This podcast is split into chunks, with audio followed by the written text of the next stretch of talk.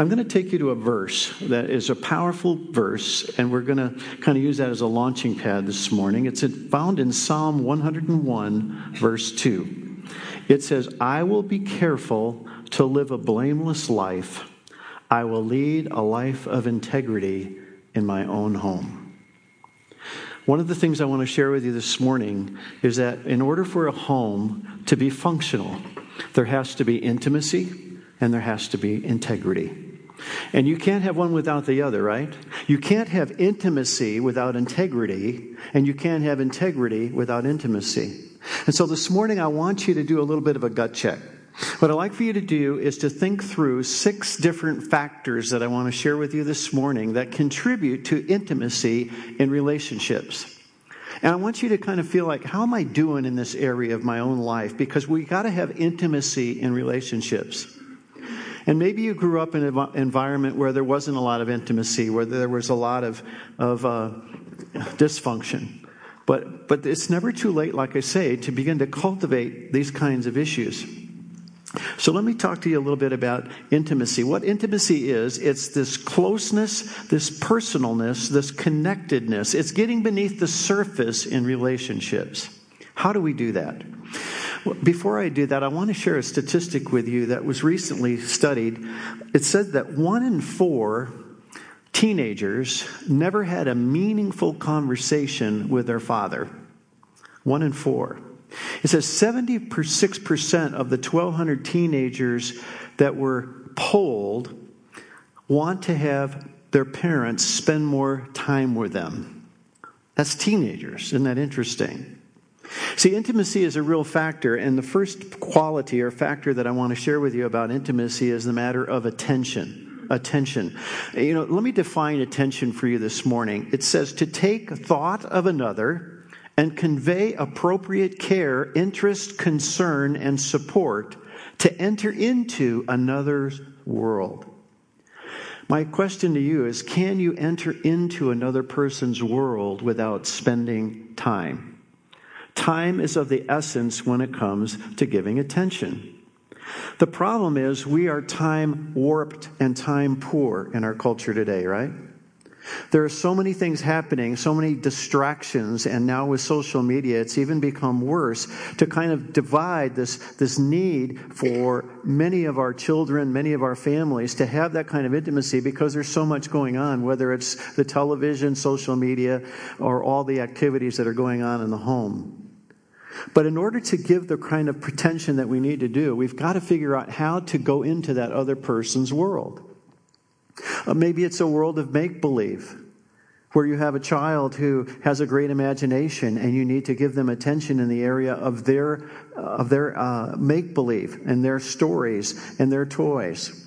I, will never forget um, with our family, um, our kids always wanted me to tell stories before bedtime.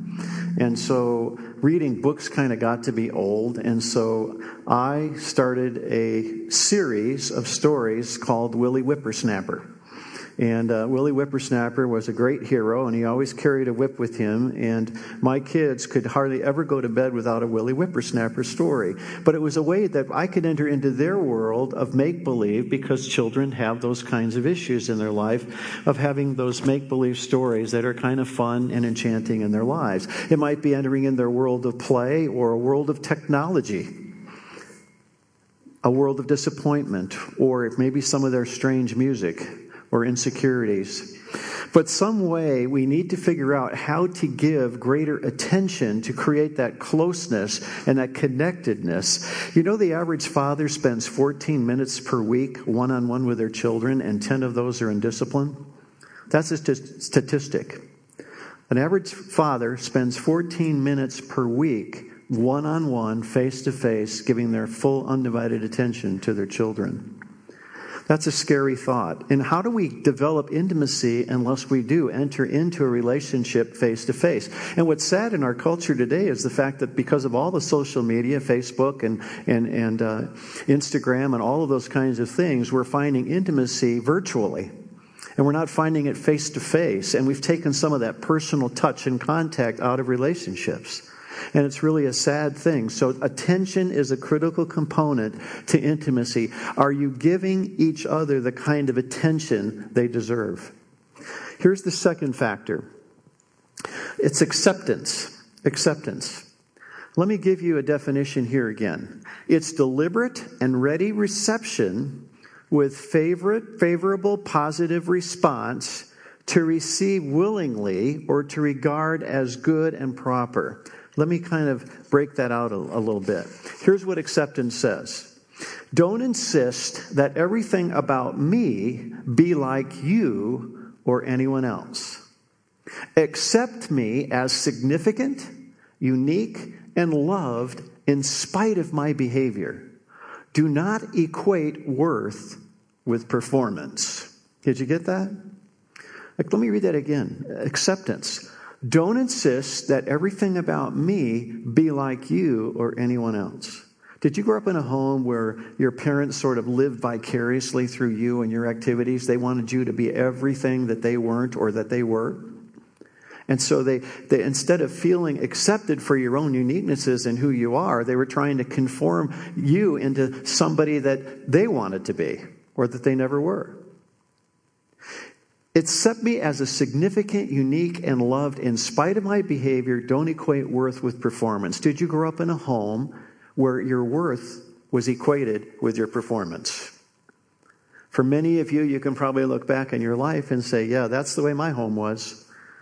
If I was going to be loved, if I was going to be encouraged, I had to really show up and do something to earn that kind of love and respect. But you know what this means when you really think about acceptance? It means that I got to concentrate on my on character qualities, not on performance. How do we do that? I remember one time when my son was going through some identity issues and and uh, comparing a lot to his older sister and thinking that you know she was getting uh, all the accolades, she was the performer, she was the doer, she was the overachiever. And I remember one time we decided we were going to write all of the character qualities that we saw in our son. And what we did is we taped that list. He slept in the bottom bunk of a bunk bed. Do you remember this? And then we taped it on the bottom of his bunk bed so when he would wake up in the morning, he could see those character qualities. So, what are these character qualities that we're talking about? Well, things like honesty. Are they trustworthy? Dedicated, generous, kind, considerate, faithful, forgiving, hardworking? See, there's, there's a whole lot more here about accepting a child and accepting each other for their uniquenesses and who they are, not what they do. That's a critical component to develop intimacy in a family. Otherwise, you have everybody trying to run around trying to earn their love and respect. They need to be loved for who they are, just like Jesus loves us. Amen? For who we are. Well, there's a third concept here. The third factor I see here is that we need to be able to bear each other's burdens. Scripture is really clear about that, but let me give you a definition for what I mean by that. It means to come alongside and gently help carry a problem or struggle to assist or to provide for. Let me give you some, th- uh, some notes on this. The first one is this this does not mean that you carry it for them. Did you hear what I said? It means that I carry it with them. You see, we're, we're prone sometimes as parents to carry our kids' burdens for them. But burdens are designed by God to help us grow, right? We should consider it all joy when we encounter various trials because it helps us to endure and it proves our character and it increases our faith. So we want our kids to be, have some burden. We just want to carry it with them. We want to let them know that we're going to carry that alongside with them so that they know they're not in this alone. And that creates and develops intimacy. It doesn't mean that we always need to rescue them. This means that our kids were going to be, be, struggling from time to time, and sometimes they're going to have to inherit those natural consequences that go along with it. But some of us sometimes are pretty much rescuers. You know, we're pretty good enablers, and we don't want our kids to ever have any struggles or any trials or any fr- eh, frustrations. But yet, sometimes that's just a part of growing up. And that's kind of carrying that burden with them. This also means that sometimes uh, you're going to be overprotective and sometimes you might be a little untrusting. But it really is important for us to have a clear picture of what our child's going through and being able to pray with them and to carry that burden with them. Bear one another's burdens. We need to do that with each other, with our husband and our wives. We need to do that in any kind of relationship. We can't do it for them, but we can carry it with them. Do you understand that? Bear one another's burdens. Here's the fourth concept or factor, what I believe creates intimacy in a family, and that is affection. Maybe some of you grew up in a home where there were no hugs and kisses and all that kind of stuff, you know? Um, it, it just wasn't a part of your family upbringing. For some of you, it was all hugs and kisses and affection and a lot of touchy feely kinds of things. But affection is an important part of intimacy because it's communicating love through touch and affirming words. It's not just touch, it's affirming words. Like, I love you. I'm proud of you. You are beautiful. You're special hugs and kisses. Those are things that our kids and our husband and our wife all need. They're built in needs and they're God given needs. And just because you had a vacancy in your own family life does not mean that you cannot somehow pull yourself up by your bootstraps and by the grace of God offer that kind of affection and hugs and kisses to others. It's important. And I know a lot of you, if you grew up in that kind of environment, you say, well, that's kind of sissy, that's not macho, that's not where I, that's not how I was brought up. Wait a minute, time out. The need is there. Are you going to take that need? Um, it's it's kind of fascinating because, like some of you know, I used to work with police officers, and I do now with the uh, Yavapai County Sheriff's Department, and officers kind of have that machismo kind of stuff going on. But it's really fascinating when things really get rough, how one another will hug each other. And I, uh, once in a while, I'll just, especially guys that don't like to be hugged, I try to hug them anyways. And uh, it kind of ticks them off, but I really think they appreciate it because we all need it. We all need it. So affection's a critical component. What's the affection like in your home? Here's the third, uh, fifth one respect. Respect is this to value and regard highly great worth to esteem. And what kind of things does that entail? Well, for example, I need to understand for sometimes the person in the family who needs to be alone. You know, we, we have a tendency sometimes to always want to fix things or we want to make sure that everything's okay, but sometimes we just need to be alone. And there's that respect to need to be alone. Or I understand you need your privacy or I, res- I respect your opinion. Or, or I, I listen and I want to validate your thoughts and feelings. I know one of the struggles that I had as a dad because I grew up in a home where my dad was not a very good listener. And so I swore that I would never not be a good listener if I was a dad. Wrong. You know, the apple doesn't fall too far from the tree. And even though I was not, uh, uh, not going to be like my dad and be a better listener, I didn't do a good job, especially with my daughter. And I remember getting to lots of arguments with my teenage daughter, who was totally irrational, right, folks? You know, teenage girls, they're just totally irrational. So we would get into argument, and my wife would come to me and say, Honey, stop arguing with her. Just listen. And even though her feelings may be completely irrational, it doesn't matter because those feelings are real to her. And if you don't validate those feelings, she'll never feel understood. You follow? So, understanding is a part of respect, and it starts by being a good listener and validating each other's feelings. It's good in a marriage, it's good in a family relationship. Respecting one another's thoughts and feelings are so critical for intimacy. Otherwise, people shut down and they won't trust you with their feelings. So, you've got to give them that opportunity to do that and to validate that and not make them feel weird or stupid or irrational when they share those things. Finally, the sixth factor is that in order to have intimacy, there has to be vulnerability and transparency. Now, that has to be t- taking place not only with our children or in the home, but you need to be transparent and vulnerable as a parent. That is so critical. You see, your kids are not going to reveal themselves unless you reveal yourself. When they hear from you and they listen to you and they hear sometimes what you're struggling with or what you had to deal with when you were a child, it creates this bond of intimacy and transparency. And when there's transparency and vulnerability, a greater sense of trust and openness begins to breathe through it. You see, your kids are never going to admit they're wrong if you never admit you're wrong. You notice that? Uh, your kids will never say they're sorry if you never say you're sorry. Your kids will never admit that they're afraid if, if you are never afraid, or you will, won't admit that you're afraid, or you're scared, or you have some issues. So, transparency and vulnerability are critical components to intimacy in any relationship, right? And unless we're willing to do that and to humble ourselves at times, it's not that we hang out our dirty laundry in front of our kids or through other people, but it's a way that we are at least vulnerable enough so they get a glimpse of who we are on the inside. And when we understand what's on the inside, now we're developing a sense of intimacy in the home. What intimacy problems exist in your home if you analyze those six factors? What's missing?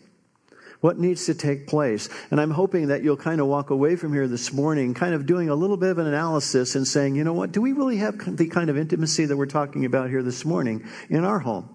And what can I do to change to make that happen? And if you're a grandparent this morning, it's never too late. Do you ever stop being a dad or a mom?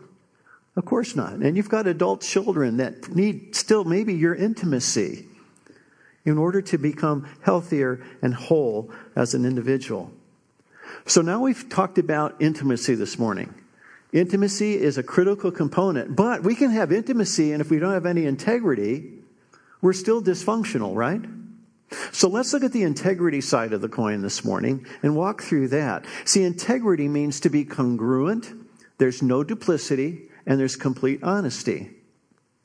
And what's really interesting, we know from studies, is that our children look at their parents as sort of their God shaped image. And so, how dad goes and how mom goes is often the way they relate to the Heavenly Father, right?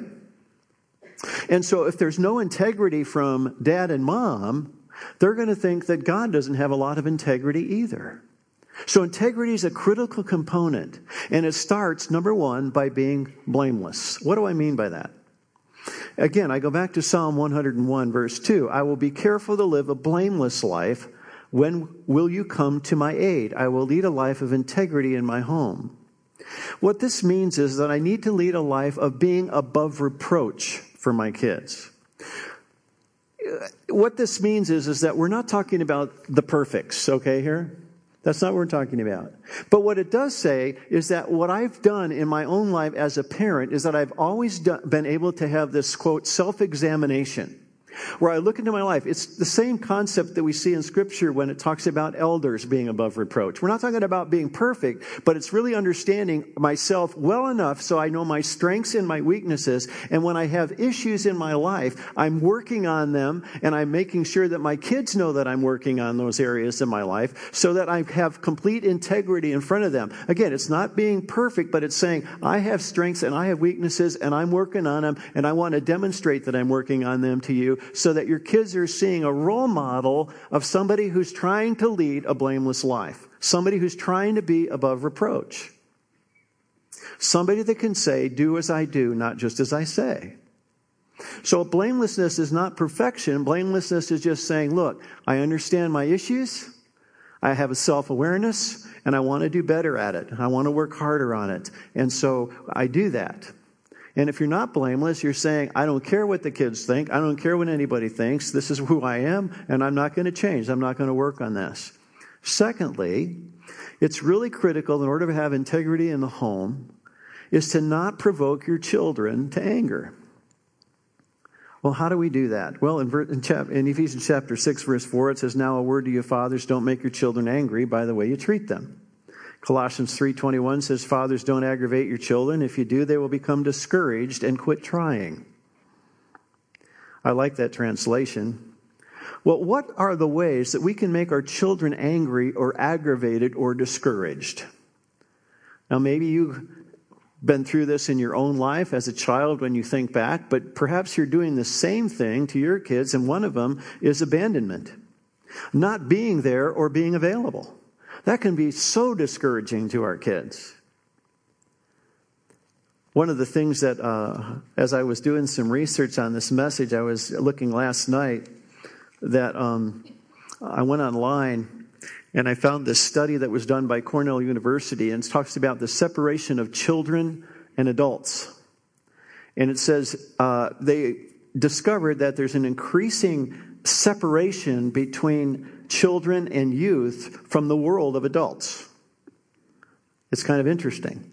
And the reason why they say this is because one of the reasons is fathers' vocational choices, which remove them from the home for lengthy periods of time. So one of the factors is, is that some uh, dads have chosen professions where they're gone a lot, they're not available, they're traveling a lot, and that's part of this matter of kids feeling abandoned. I mean, actually, I grew up in a home and I was a church brat. I don't know about you, but I was either a church brat or a PTA brat. And what I mean by that, my dad was a school administrator. And so he had meetings, PTA meetings, board meetings, and all kinds of meetings. And then when he wasn't doing that, he was had deacon meetings or he had Sunday school meetings or we were going to church. And I never felt like I really had my dad's undivided attention. And so even though he didn't travel, but there was this disconnect between dad and me because of that factor, because of his busyness and the schedule. Here's the second thing there's an increased number of working mothers. So if you've got a working mom and a working dad, and they're gone, and they, they have a second life, if you will, out there in the workplace, then your kids have a tendency to withdraw. And of course, we've got video games now and all those kinds of things to entertain kids. And so we're seeing this increased separation and, there's these abandonment kinds of issues that are starting to take place in the home. A rapid increase in single parent families and the divorce rate, which goes without saying.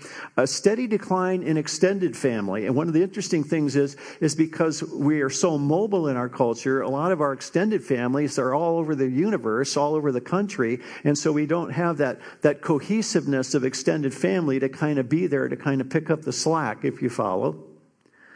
And then we're seeing that there's a replacement of adults by their peer group. I mean, social media has captured the imaginations and relationships of our kids, and consequently, the adults are kind of left out in the cold because they're not connected into the social media stream like the kids are. And so there's this this uh, this separation, this, this sense of abandonment and segregation from adults. And it's kind of a sad, sad commentary when you think about it. Here's the second thought unfulfilled promises will kill our kids. And what's really fascinating is that kids, when they hear you say something, isn't it funny how they hold you to it? You know? And uh, I remember at times where we'd say, you know, oh, well, you know, we're going to go here after church for lunch, and then plans change. And the kids say, you promised, you know, you promised. And, and, and we're not doing that. And so they don't understand how circumstances change. And so they think you're a liar, right? Um, these are these are important things. So we need to be careful about making promises that we can't follow through on. That can really aggravate a child. Maybe you've been there. I was thinking of a of a adult guy that I was counseling with a while back and how he had a dad that was never available and his dad would say, "Okay, I'm going to come by when his mom and dad were divorced. I'm going to come by and pick you up and we're going to go to the game together." And he told me story after story where he sat on a street corner waiting for his dad to show up, and he never showed up. Promises, unfulfilled promises, will discourage a child and they'll quit trying. Third, abusive words and critical comments. You know, we're so flippant sometimes with what we say. And so it's really critical. I mean, Verbal abuse can be rampant in a home and we don't even know it. We can say things that, that fly off the handle when we're upset or angry, and that can really destroy a child. You know, they say sticks and stones will break my bones, but names will never hurt me. Hogwash. Some of you probably grew up maybe with a nickname or something that was said to you that you'll never forget. You're stupid or you're never going to amount to anything or why can't you be like so and so? And so those kinds of things have stuck with you, and that can be very aggravating and discouraging to a child. Loving them based upon performance can really kill a child. I know because my dad was a school administrator, if I didn't get A's and B's, you know, you know, you're not trying hard enough. you have got a problem here. Or poor marriage relationship. Do you realize that your marriage is one of the best contributing factors to a child's security and love? And what can really hurt a child, in fact, they've done polls over and over again of children. One of their greatest fears today in the 21st century is that mom and dad are going to get a divorce. And so, by our arguing in front of them, screaming and yelling and having conflict all the time and having our children live in that environment, do you think that's discouraging? You think that just instills all kinds of fear into their relationship with their parents? Of course it does. It lacks integrity. The old do as I say and not as I do hypocrisy, or the fact that we're not listening, there's all different ways that we can really discourage and aggravate our children. Thirdly, when it comes to integrity, we need to have a mentality of do as I do. Now that's hard. Let me read a, particular scripture in 1 Corinthians chapter 4. It says, For even if you had 10,000 others to teach you about Christ, Paul says this, you have only one spiritual father. For I became, became your father in Christ Jesus when I preached the good news to you. So I ask you to follow my example and do as I do. What? Apostle Paul wrote that as a spiritual dad?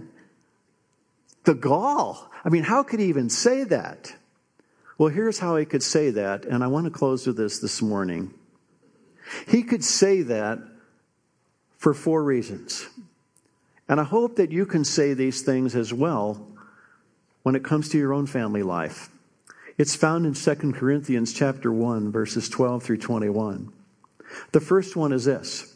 Now this is our boast. Our conscience, Paul says, testifies that we have conducted ourselves in the world and especially in our relationships with you in the holiness and sincerity that are from God. What he's saying here is this. He says, Our conscience testifies. It's a judicial term here, and what he's saying is that I have gone before God and cross examined my conscience. I have gone as deep as I can go between me and God, and I've said, God, search me, O God, and know my heart and see if there's any wicked way in me. There was a complete and total transparency and humility before God, as Paul writes this. And if we can maintain that kind of conscious cross examination, we can stay on top of our game and realize that we can be blameless because when God speaks to us, we can either repent or deal with these issues. And so we need to cross examine our conscience. That's number one. If we can say, do as I do, wouldn't that be a great role model to your kids to say, you know what I do, son? You know what I do, daughter? Every day I go before the Lord and I say, God, if there's anything in my heart or mind that needs to change, I really want to be available because I don't want to have anything that's duplicity within in my life. Secondly, this is what he says. He said, Our conscience testifies we have conducted ourselves where? In the world, and especially in our relationships with you. So, what he's saying here is this I have been consistent whether I'm at home with you in the church or whether I'm out in the world. There's no, again, duplicity. In other words, there's a consistency how you act in the workplace as much as you are in the home. And if you can be that way, you're really creating an environment of do as I do. So, you know, the workplace can be a very dangerous place. And maybe some of you kind of lived in that environment where you say when you went to work, you were kind of this ruthless businessman and you were kind of doing things the business way and all that kind of stuff. And then when you're home, you were a different person. No, no, no, no, no. What Paul is saying here, I've learned to figure out that I'm going to be the same person whether it's out there or in the church or wherever it is. That's do as I do. Here's the third concept. Verse 13. He says, For we do not write you anything you cannot read or understand, and I hope that as you have understood us in part, you will come to understand fully that you can boast of us, just as we will boast of you in the day of our Lord Jesus. What he's saying here is this I speak very plainly to you, church. And he's saying, What I'm saying to you is there is nothing hidden between the lines in my life. There is no hidden agenda. I'm going to shoot straight with you. He says, For we do not write you anything you cannot read or understand. You see, there was a lot of Gnosticism in that day, and there was a lot of confusion, and there were a lot of hidden agendas and a lot of manipulation. And Paul was saying, Listen, we shoot straight with you guys. We're not playing any games. There's no hidden agendas. There's clear direction. They clearly understood where Paul was coming from. And it's so important, you know, sometimes, you know, we get moody in our lives, you know what I mean? And, and, uh, and our kids and, and our wives and our husbands, sometimes we don't know where you're coming from because you're in this mood one day and this mood another day and you've got this going on another day and this kind of another day. And what I see here is Paul saying, look, what you see is what you get. It's straight up. And then finally, in verses 17 through 22, it's really important here. He says, When I plan this, did I do it lightly or do I make my plans in a worldly manner so that in the same breath I say yes, yes, and no, no? But as surely as God is faithful, our message to you is not yes and no, for the Son of God, Jesus Christ, who was preached among you by me and Silas and Timothy, was not yes and no, but in him it has always been yes. He's basically saying this When I say something, I mean it. I have this conviction from God. My yes is yes, and my no is no. You see, the point is what Paul is saying here is that I've figured out that I cannot be wishy washy. I cannot say yes one time and no another time. I've got to be consistent. Now, are these unattainable? I don't think so.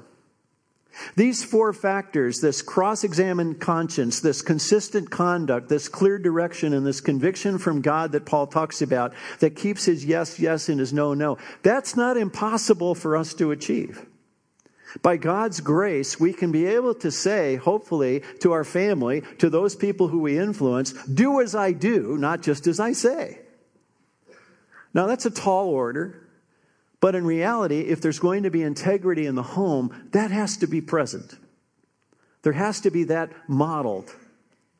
And so you can see on the two sides of this coin this morning that there has to be intimacy, but without intimacy, there can't be integrity, and without integrity, there can't be intimacy, right? Because if you have intimacy and integrity, you have trust and you have respect, and you have honesty, and you have vulnerability, and you have transparency, and that's healthy. Amen? That's where God wants us to be. That takes the dis out of dysfunctional family. We're not talking about perfection like we saw on the screen.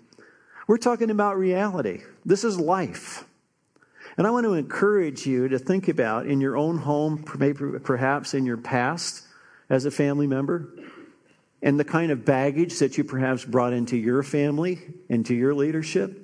And to do that analysis and say, God, you know, and it's never too late to, to apologize or to reconnect or somehow establish new intimacy and new opportunities with family members and relationships. It's never too late, I don't believe, because God's grace is always sufficient. Amen? There's always that opportunity. But those of you that are raising kids right now, I hope these things have been encouraging to you to kind of think through how are we doing? Sit down with your husband, sit down with your wife, and say, you know, how are we doing? Do we have intimacy and integrity in our home? If we do, we're, we're well on our way to taking the dis out of dysfunctional family. Let's pray. Father, I want to thank you this morning for the opportunity you've given me to share these principles. God, I know it's a tall order, and it seems like uh, some of these things are really tough, and, and especially when those things were not experienced as we were growing up.